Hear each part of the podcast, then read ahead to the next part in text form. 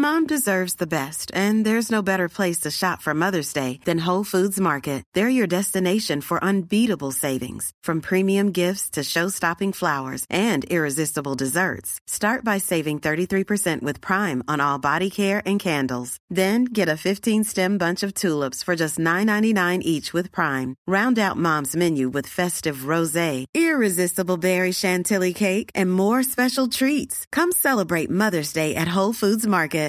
Quality sleep is essential. That's why the Sleep Number Smart Bed is designed for your ever evolving sleep needs. Need a bed that's firmer or softer on either side? Helps you sleep at a comfortable temperature? Sleep Number Smart Beds let you individualize your comfort so you sleep better together. JD Power ranks Sleep Number number 1 in customer satisfaction with mattresses purchased in-store. And now save 40% on the Sleep Number limited edition Smart Bed for a limited time. For JD Power 2023 award information, visit jdpower.com/awards. Only at Sleep Number stores or sleepnumber.com. Normally, being a little extra can be a bit much, but when it comes to healthcare, it pays to be extra.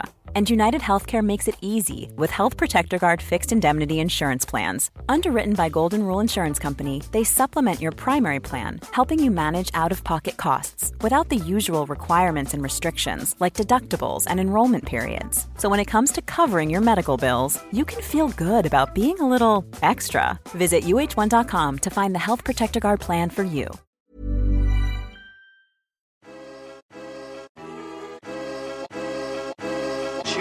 12 millions. Voilà le nombre de personnes qui aujourd'hui en France souffrent d'une pathologie mentale. Vous le saviez C'est 17% d'individus, de conjoints, de pères, de mères, de sœurs, de frères ou d'amis. C'est peut-être vous. On est tous concernés, de près ou de loin, par la maladie psychique. Et pourtant, dans les familles, dans les cercles d'amis et dans la société de manière générale, ce sujet est recouvert d'un voile, stigmatisé, parfois complètement éloigné de la réalité parce que la maladie psychique est une maladie comme une autre, j'ai décidé de lui consacrer un lieu de parole et d'échange unique. Derrière la schizophrénie ou encore la bipolarité, il y a aussi et surtout des tranches de vie belles à raconter. On marche sur la tête, c'est votre nouveau rendez-vous podcast qui brise les tabous sur la santé mentale. Allez, on y va?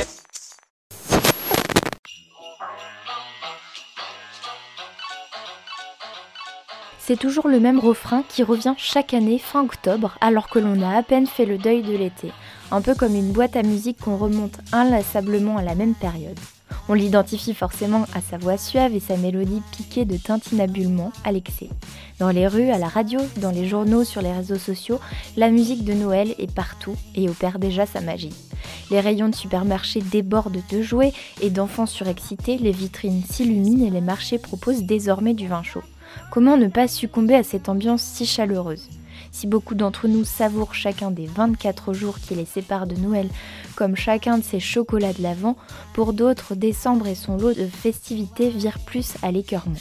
L'idée même de passer de longues heures attablées en famille vous effraie, les chants de Noël vous filent le bourdon et l'enthousiasme général vous barbe, vous êtes probablement natalophobe, qui caractérise une peur intense de la période de Noël. Pour comprendre les ressorts de cette phobie, je vous propose un épisode tout particulier à l'approche de cette période de l'année tout aussi attendue que redoutée. Avec le docteur Fanny Jacques, qui est psychiatre à la tête du pôle santé mentale de care.fr, je vous ai concocté une sorte de boîte à outils pour surmonter la petite déprime ou la grosse dépression des fêtes de fin d'année. Avant de donner le go pour ce septième épisode, je tiens à vous préciser que si vous vous sentez concerné par ce sujet, je vous invite vivement à écouter attentivement cet épisode qui saura, je l'espère, vous donner quelques clés. Et je tiens enfin à vous assurer que vous n'êtes pas seul. Bonne écoute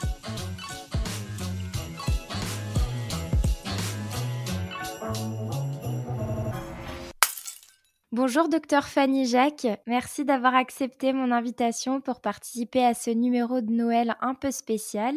Ensemble, on va vous donner un bagage suffisamment solide pour affronter la natalophobie, la peur de Noël. Alors première question pour commencer, est-ce que vous pourriez euh, nous, définir un peu plus précisément ce qu'est la natalophobie? Oui, alors la natalophobie, enfin en tout cas de façon littéral, même si maintenant c'est un terme qui a un peu débordé sur sa première définition. C'est vraiment comme son nom l'indique, la phobie de tout ce qui va tourner autour des fêtes de Noël, des fêtes de fin d'année de façon plus générale ça peut être, et, donc vraiment, comme une phobie, euh, la, personne, elle va pouvoir déclencher des véritables crises d'angoisse, hein, puisque c'est une peur euh, irraisonnée, euh, irrationnelle, qu'on ne peut pas contrôler, et donc qui va être déclenchée par tout ce qui, ce qui touche à Noël. Sapin de Noël, décoration, guirlande qui clignote, publicité sur Noël, cadeaux, calendrier de l'Avent, etc. Maintenant, autour de la natalophobie, maintenant, on va aussi inclure, parce que donc ça, la natalophobie pure et dure, on va dire, c'est quand même quelque chose d'assez rare, même si ça existe. Maintenant, on va aussi y inclure toutes les personnes qui vraiment ne supportent pas Noël, qui vont avoir, euh, qui, vont pas être du tout bien pendant cette période, qui vont pouvoir même se retrouver avec euh, des petites dépressions, euh, s'isoler, avoir vraiment un gros mal-être au moment des fêtes. Donc ceux-là ne, ne, sont pas vraiment natalophobes, ils déclenchent pas des attaques de panique euh, à, la vue euh, des, euh, de ce qui caractérise Noël. Mais néanmoins, ils, vont se retrouver à être pas bien du tout. Donc ce terme natalophobie, qui est un terme récent, inclut également ces personnes-là. Est-ce qu'il y a des personnes plus sujettes que d'autres à développer ce type de symptômes, entre guillemets? Bah, en, on va dire que c'est pas forcément, euh, il n'y a pas forcément des personnes plus sujettes que d'autres, mais il y a des déclencheurs en fait qui vont favoriser euh, la natalophobie, comme des événements traumatiques autour des fêtes de Noël, des gros clashs familiaux, la perte d'un proche autour de Noël, et puis également peut-être les personnes qui sont isolées sont peut-être plus susceptibles d'être atteintes pourquoi la période de Noël peut générer autant de phénomènes d'anxiété, de dépression? Parce qu'on a l'impression que c'est un petit peu tout l'un ou tout l'autre. Noël est vraiment apprécié par... en tout cas, c'est ce qui ressort dans les médias, dans les magazines, sur les réseaux sociaux. C'est la fête du bonheur par excellence. Et, et, en même temps, ça suscite pas mal d'anxiété et, de, et de mal-être. Oui, vous avez raison, mais parce qu'en fait, justement, c'est une période qui va contenir un peu tous les ingrédients générateurs de, stress. On a envie de bien faire, on a envie d'être à la hauteur, on a envie de faire plaisir. Vous parlez des téléfilms de Noël et des réseaux sociaux, bah, il y a ça, cette pression sociale autour de, de Noël, la peur un peu du, du regard de l'autre, de ne pas être à la hauteur par rapport aux autres, tout ce qui est des considérations financières, le regroupement de la famille. Donc ça fait un peu un cocktail Molotov, euh, soit qui se passe bien parce qu'on a pris en compte ses envies, ses besoins, qu'on aime Noël, qu'on est apaisé avec sa famille, qu'on a les moyens financiers aussi bah, de suivre, hein, etc. Et puis qu'on assume quand on ne les a pas, par exemple.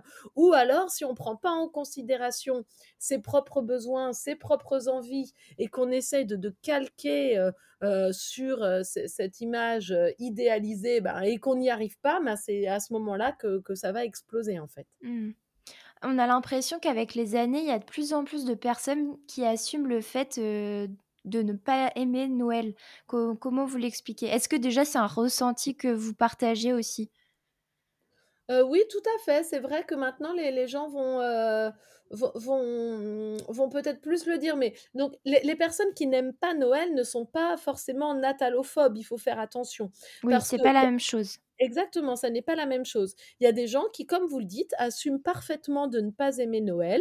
Ça peut être presque aussi un peu des considérations euh, écologiques, économiques. Ce sont des personnes qui vont être un peu anti euh, cette surenchère de consommation, comme ils peuvent être anti Saint-Valentin, euh, anti plein de choses d'ailleurs, mais qui, qui le vivent tout à fait, qui, qui le vivent en fait tout à fait bien qui l'assument et qui du coup euh, ne, vont pas du tout présenter euh, de symptomatologie dépressive ou anxieuse. Ils n'aiment pas Noël, ils le disent haut et fort, ils l'assument et finalement ces personnes-là, bah, on va pas les voir en consultation puisque euh, elles se, elles très bien et c'est même une sorte de revendication. Social. Mmh. Après, il y a les personnes vraiment qui vont se sentir déprimées ou angoissées par Noël, chez qui ça va générer de vrais symptômes psychologiques et qui vont avoir besoin ben, presque de, consulter hein, sur, ce mois, sur ce mois de décembre. Alors, malgré tout, ces personnes-là, c'est vrai qu'on en entend un petit peu plus parler également ces dernières années.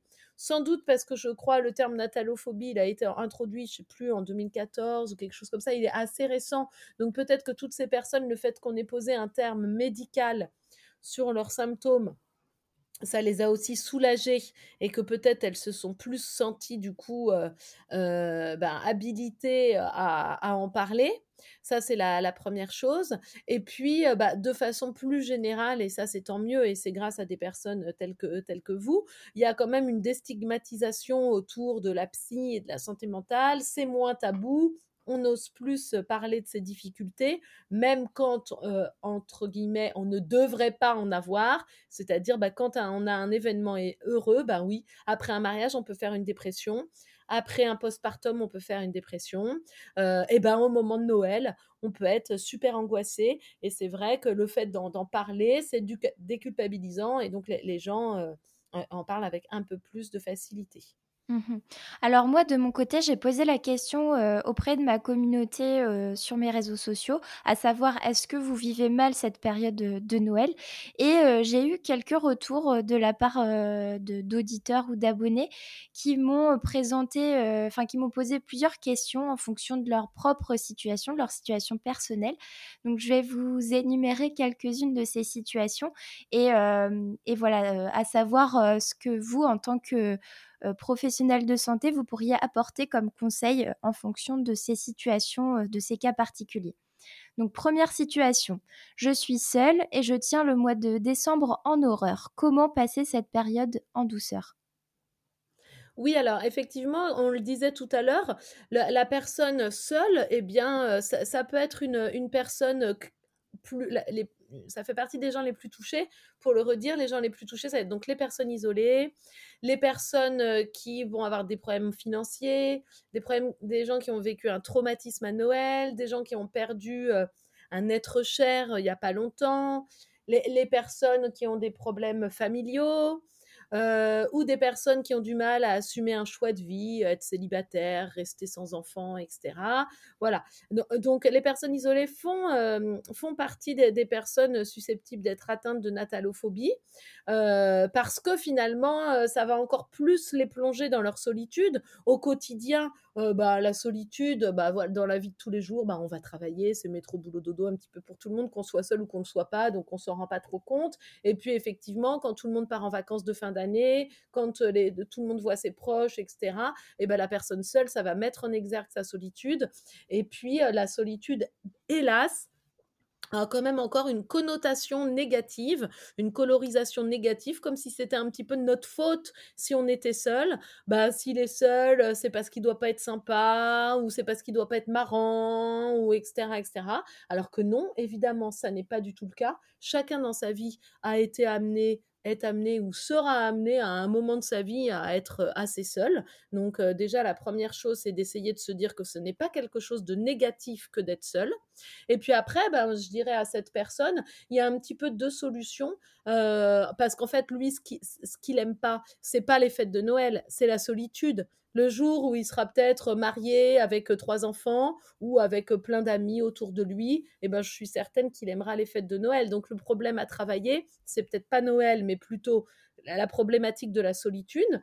Comment assumer cette solitude bah, en attendant qu'elle passe? Bah, Déjà, moi, je pense que la première chose à faire, si on est tout seul au moment de Noël et que du coup, bah, on n'aime pas ça, il faut oser demander. C'est pas du tout une honte que de demander à des collègues, à des amis, à des gens de l'entourage plus ou moins proches, voilà, moi je suis tout seul à Noël. Est-ce que tu as une petite place pour moi? Ou est-ce que tu connais pas quelqu'un qui est tout seul et qui voudrait bien le fêter avec moi, etc. Donc déjà, oser le dire qu'on est seul et qu'on n'aime pas. La seconde solution, ça peut être aussi, par exemple, euh, de demander auprès de sa mairie. Ils ont toujours besoin de bénévoles volontaires euh, pour animer euh, les foyers d'accueil, par exemple, pour les personnes sans domicile le, soir de Noël. c'est une soirée quand même spéciale, avec un thème festif, où il y a, un bon repas qui est servi. Et donc, il sera accueilli à bras ouverts. Et en fait, faire du bénévolat, bah, ça fait énormément de bien au moral. Euh, les études l'ont démontré. Rendre service aux autres, ça fait plus de bien au moral que de se rendre service à soi-même. Donc, s'il ne sait pas quoi faire, et eh ben, ça lui fera beaucoup de bien que le 24 au soir d'aller aider au service. A lot can happen in the next three years. Like a chatbot may be your new best friend. But what won't change? Needing health insurance. United Healthcare Tri Term Medical Plans are available for these changing times. Underwritten by Golden Rule Insurance Company, they offer budget friendly, flexible coverage for people who are in between jobs or missed open enrollment. The plans last nearly three years in some states, with access to a nationwide network of doctors and hospitals. So, for whatever tomorrow brings, United Healthcare Tri Term Medical Plans may be for you. Learn more at uh1.com. Quality sleep is essential. That's why the Sleep Number Smart Bed is designed for your ever evolving sleep needs. Need a bed that's firmer or softer on either side? Helps you sleep at a comfortable temperature? Sleep Number Smart Beds let you individualize your comfort so you sleep better together. JD Power ranks Sleep Number number 1 in customer satisfaction with mattresses purchased in-store. And now save 40% on the Sleep Number limited edition Smart Bed for a limited time. For JD Power 2023 award information, visit jdpower.com/awards. Only at Sleep Number stores or sleepnumber.com. Dans ce, dans ce genre de, euh, euh, d'établissement. Et puis sinon, bah, la dernière chose, bah, il assume sa solitude finalement. Et puis il essaye quand même de se concocter un truc. Euh, il est bienveillant avec lui-même. On a le droit de s'acheter un petit cadeau à soi-même. se faire un petit repas. Mmh. Exactement. On a le droit de se faire un bon petit repas. On s'achète tout ce qu'on aime, même si c'est un peu décousu et qu'on mange que des trucs sucrés ou que des trucs salés ou n'importe quoi. Et ben pourquoi pas C'est le soir où on se fait plaisir, où on prend le temps de se prendre un bon bain, euh, de se regarder euh, le film un peu honteux qu'on aime bien regarder mais qu'on n'ose pas trop dire qu'on le regarde. voilà. Et ben se faire un petit peu sa soirée à soi finalement, ça peut également euh, faire du bien. Ouais. Alors, autre situation, la perspective de passer Noël avec ma famille m'angoisse, peur de devoir affronter le regard de ma famille, leurs questions. Comment faire? Alors voilà, bah ça c'est une autre, euh, un, une autre un petit peu catégorie dont on parlait tout à l'heure. Euh, il y a des gens en fait qui ont du mal avec la, avec la, avec la fin d'année parce qu'il y a ce regroupement familial. Et puis, alors soit ce sont des personnes qui et puis voilà, ce sont, ce sont des personnes souvent qui peut-être ont, des choix de vie. Ça a l'air d'être ça, là, j'ai peur d'affronter les questions. Euh, des, choix de vie qui sont assumés tout au long de l'année. Mais là, quand il faut rediscuter avec le grand-oncle ou la vieille grand-mère de, je sais pas, pourquoi est-ce qu'on est gay ou pourquoi est-ce qu'on est célibataire alors que c'est pas un choix. Ouais, pourquoi est-ce qu'on est célibataire Pourquoi est-ce qu'on a décidé de ne pas avoir d'enfants ou pourquoi est-ce qu'on est en couple et qu'on a décidé de ne pas se marier, ou pourquoi est-ce que peut-être on ne peut pas avoir d'enfants et qu'on n'y arrive pas et que là aussi on ne l'a pas vraiment décidé, etc. Bah ça c'est un peu comme la solitude dans le quotidien ça se passe bien, on l'assume, on n'y pense même pas. Et puis quand vient Noël, on a le sentiment que c'est la fin d'année, on n'a pas vu les gens de toute l'année, ils vont nous demander notre, notre bilan de l'année. Ouais, c'est là le côté bilan. Mmh. Voilà, il y a le côté bilan, il va falloir redire les choses, ou peut-être par exemple on n'a toujours pas de travail, etc., etc. Et il va falloir redire, comme si on avait l'impression aussi que la planète avait continué de tourner, sauf que et, que nous non, par exemple, et que bah non, on n'a rien fait de particulier cette année. Et oui, on est toujours célibataire. Et oui, on n'a toujours pas d'enfants, etc. Et oui, on est toujours gay et a priori, euh, ça ne changera pas. Et, voilà, et c'est difficile du coup de devoir reparler de tout ça. Donc moi, bah, mon conseil, là encore, euh, vous voyez, finalement, c'est pas tant, c'est l'arbre qui cache la forêt. Souvent, la, phobie de Noël, là, c'est pas la phobie de Noël, c'est plus euh, la, problématique autour de la confiance en soi, de l'affirmation de soi auprès de certains choix de vie au niveau de sa famille, surtout si avec sa famille on s'entend pas très très bien. Donc moi, pour ces personnes-là, eh ben, je leur conseillerais qu'elles peuvent tout à fait aussi assumer un de ne pas répondre aux questions et de dire et de dire écoute on en parle tous les ans c'est toujours un petit peu le même disque rayé moi ça me fait pas spécialement plaisir j'ai pas envie d'y répondre voilà soit aussi elles peuvent assumer que bah on choisit pas sa famille qu'on est un peu obligé de les aimer parce qu'il y a un amour de un lien du sang forcément mais mmh. qu'on n'est pas obligé de les aimer en fait par choix pas comme un ami ou un amoureux par exemple et que donc eh ben on a le droit de ne pas y aller ou on a le droit d'aller juste prendre l'apéritif et puis de rentrer chez soi. On a le droit de dire qu'on vient que pour le dessert, etc. On n'est pas Pour obligé se préserver. exactement. On n'est pas obligé de se contraindre. C'est c'est écrit dans nulle part hein, de se contraindre à y aller euh, trois jours pleins. euh, c'est euh, voilà chez la, la, la, la mamie dans le centre de la France si on n'a pas envie d'y aller quoi. On, le dit et on n'a même pas besoin non plus de se justifier en fait. Oui, oui. Alors, autre situation encore, la période de Noël fait remonter chez moi des souvenirs douloureux. Comment passer outre? Ouais, tout à fait. Alors ça, on l'a dit également hein, euh, tout à l'heure, ça peut être des personnes qui vont être touchées, soit des personnes qui ont des secrets de famille, soit des personnes qui ont vécu un événement compliqué ou traumatique et qui va refaire surface au moment des fêtes de, fa- de famille, euh, ou, euh, ou, même des personnes ouais, qui, qui ont vécu, qui ont des secrets de famille ou qui ont vécu un réel traumatisme autour de la période de Noël. Donc là, encore une fois, c'est pas tant la période de Noël et la phobie de Noël, mais plutôt euh, cet événement euh, ou ces événements douloureux qui ne sont pas encore complètement digérés. Donc encore une fois, là, Noël, c'est un peu euh, l'arbre qui cache la forêt, et la vraie problématique, elle est autour de cet événement traumatique qui n'est pas digéré. Donc en fait, c'est ça qu'il faut faire là pour le coup. C'est peut-être travailler en, en En psychothérapie amont. Mm. en amont et même sur le reste de l'année sur ces événements qui visiblement euh, se redéclenchent à, chaque période de fin d'année. Euh, donc là, il y a un travail de psychothérapie euh, qui, qui est nécessaire ou d'hy- ou d'hypnose, euh, etc., pour essayer de passer par-delà l'événement traumatique. Et si on n'a pas eu le temps ou si on n'a pas la- les moyens ou, je- ou si on n'a pas envie de faire ça, et ben là c'est pareil. hein. Pour moi, le secret c'est assumer, communiquer et expliquer à sa famille ou à notre entourage que euh, du fait de cet événement-là, ben pour nous euh, c'est drôlement difficile. Et donc peut-être qu'on préfère ne pas faire Noël. Ou peut-être qu'il y a une ou deux personnes de la famille qui vont être sympas qui peuvent comprendre. Et euh, par exemple, on peut aller au spectacle le soir de Noël, ou on peut aller au restaurant, ou on peut aller au cinéma, ou on peut faire autre chose en fait. On n'est pas obligé de se réunir euh, tous autour d'un repas qui va durer 6 heures, etc. etc. Euh, euh, donc peut-être que la personne, elle peut avec, avec d'autres personnes qui comprennent ce qu'elle a vécu, fêter Noël autrement. Oui. Alors, euh, tout dernier cas de figure euh, que j'ai recueilli, euh, donc cette phrase, je viens de perdre un proche et je n'ai pas du tout envie de fêter Noël. Quel conseil pour me sentir apaisée en cette période?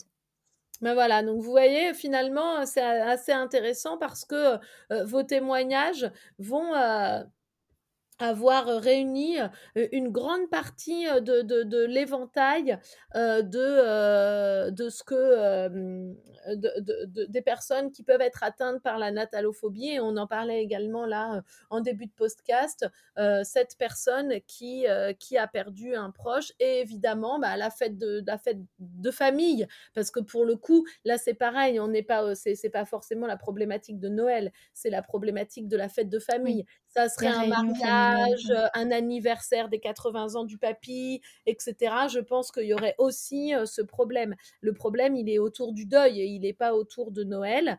Eh bien, là, peut-être également, selon selon quand est euh, le, le- deuil et quand est le, le décès, euh, si ça fait trois semaines ou un mois, alors là, c'est tout à fait normal. Si ça fait un an, deux ans et que la personne est quand même vraiment encore très, très marquée par son deuil, on peut commencer à parler de ce qu'on appelle de deuil pathologique.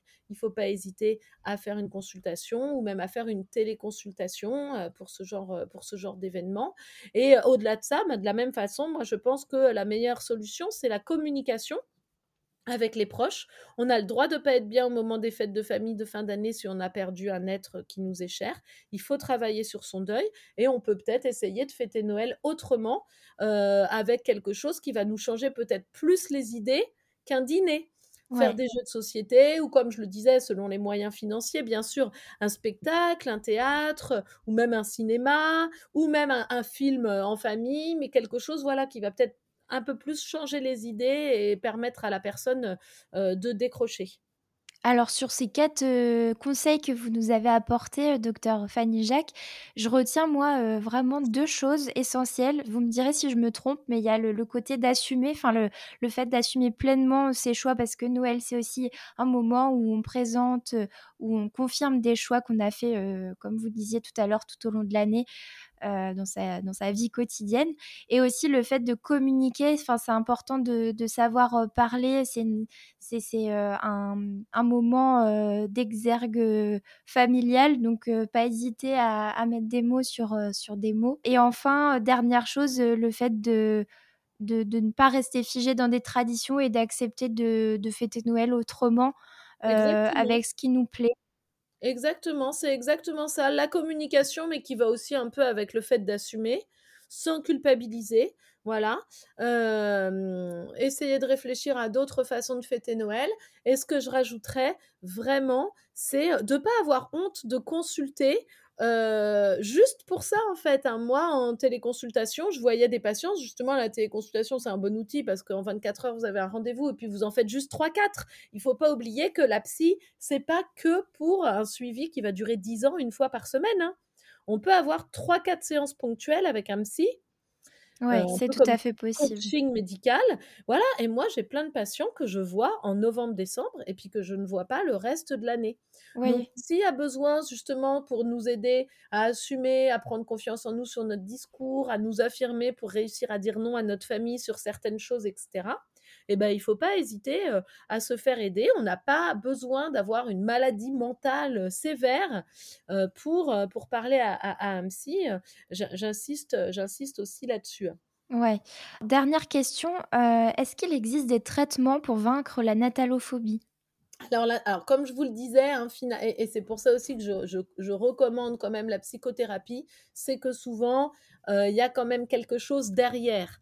Un traumatisme, un deuil, une problématique familiale, une difficulté d'assumer une situation personnelle qu'on va pas considérer comme, comme normale, entre guillemets, bien sûr, des problématiques financières, etc.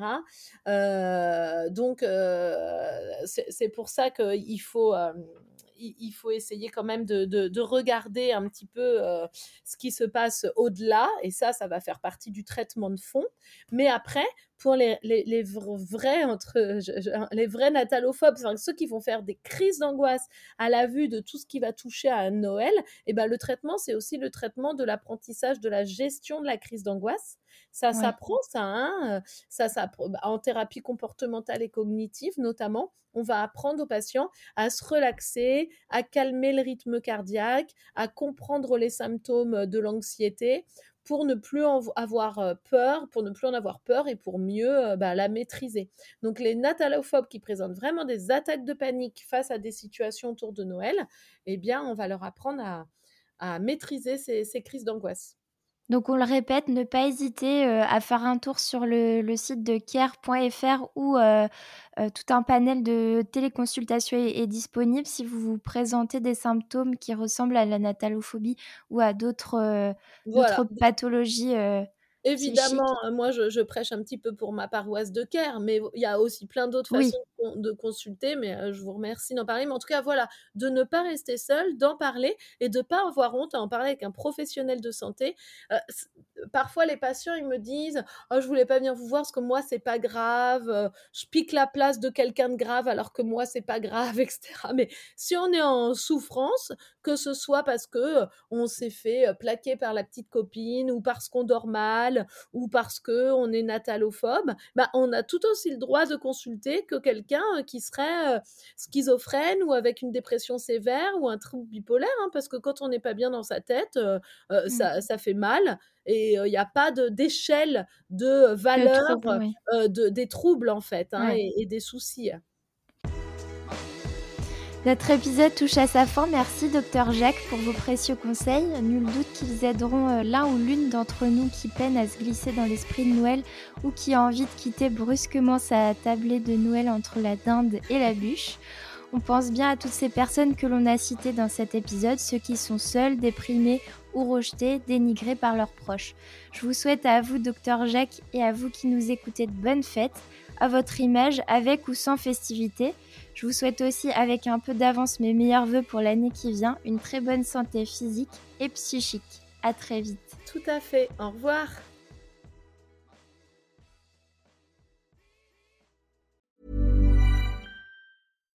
Here's a cool fact. A crocodile can't stick out its tongue. Another cool fact. you can get short term health insurance for a month or just under a year in some states. United Healthcare short term insurance plans are designed for people who are between jobs, coming off their parents' plan, or turning a side hustle into a full time gig.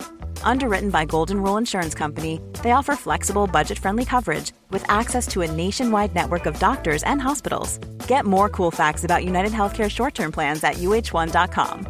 Imagine the softest sheets you've ever felt. Now imagine them getting even softer over time. That's what you'll feel with Bowl and Branch's organic cotton sheets. In a recent customer survey, 96% replied that Bowl and Branch sheets get softer with every wash. Start getting your best night's sleep in these sheets that get softer and softer for years to come. Try their sheets with a 30-night guarantee. Plus, get 15% off your first order at bowlandbranch.com. Code BUTTERY. Exclusions apply. See site for details. A lot can happen in three years, like a chatbot may be your new best friend. But what won't change? Needing health insurance. United Healthcare Tri Term Medical Plans, underwritten by Golden Rule Insurance Company, offer flexible, budget friendly coverage that lasts nearly three years in some states. Learn more at uh1.com.